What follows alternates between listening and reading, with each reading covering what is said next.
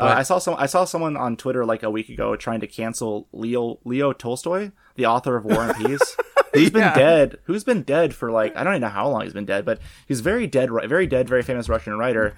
Um, and just really funny that you're we're, we're, we're these ancient people we're trying to cancel. Uh, That's see, so Tol- stupid. Oh my Yeah. god.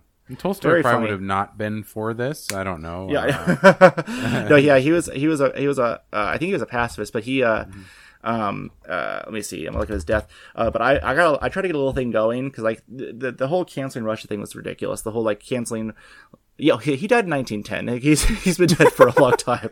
Was going to be a little more recent than that. yeah, uh, but um, I was trying to get on Twitter going. Let, let's cancel Ayn Rand, who's also Russian. Like, hey, Oh, like, uh, fuck. as part of the movement, I'm gonna. Th- I said I was gonna throw away my Ayn Rand collection, never read her again. I'm, yeah.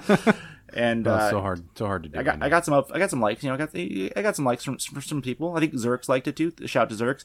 but um, it uh, yeah, it's just it's it didn't didn't take off like I wanted it to. But yeah, canceling Leo Tolstoy. It's it's very funny. if we develop a time machine, uh, certain people are going to want to go back and cancel people. Imagine going back in time, right?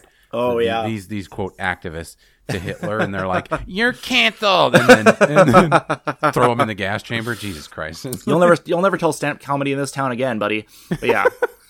And then, and then, and then, and then a month later, we'd hear like uh, Adolf Hitler is doing secret shows in L.A. Like, like, that's He's slowly making his way back. Uh,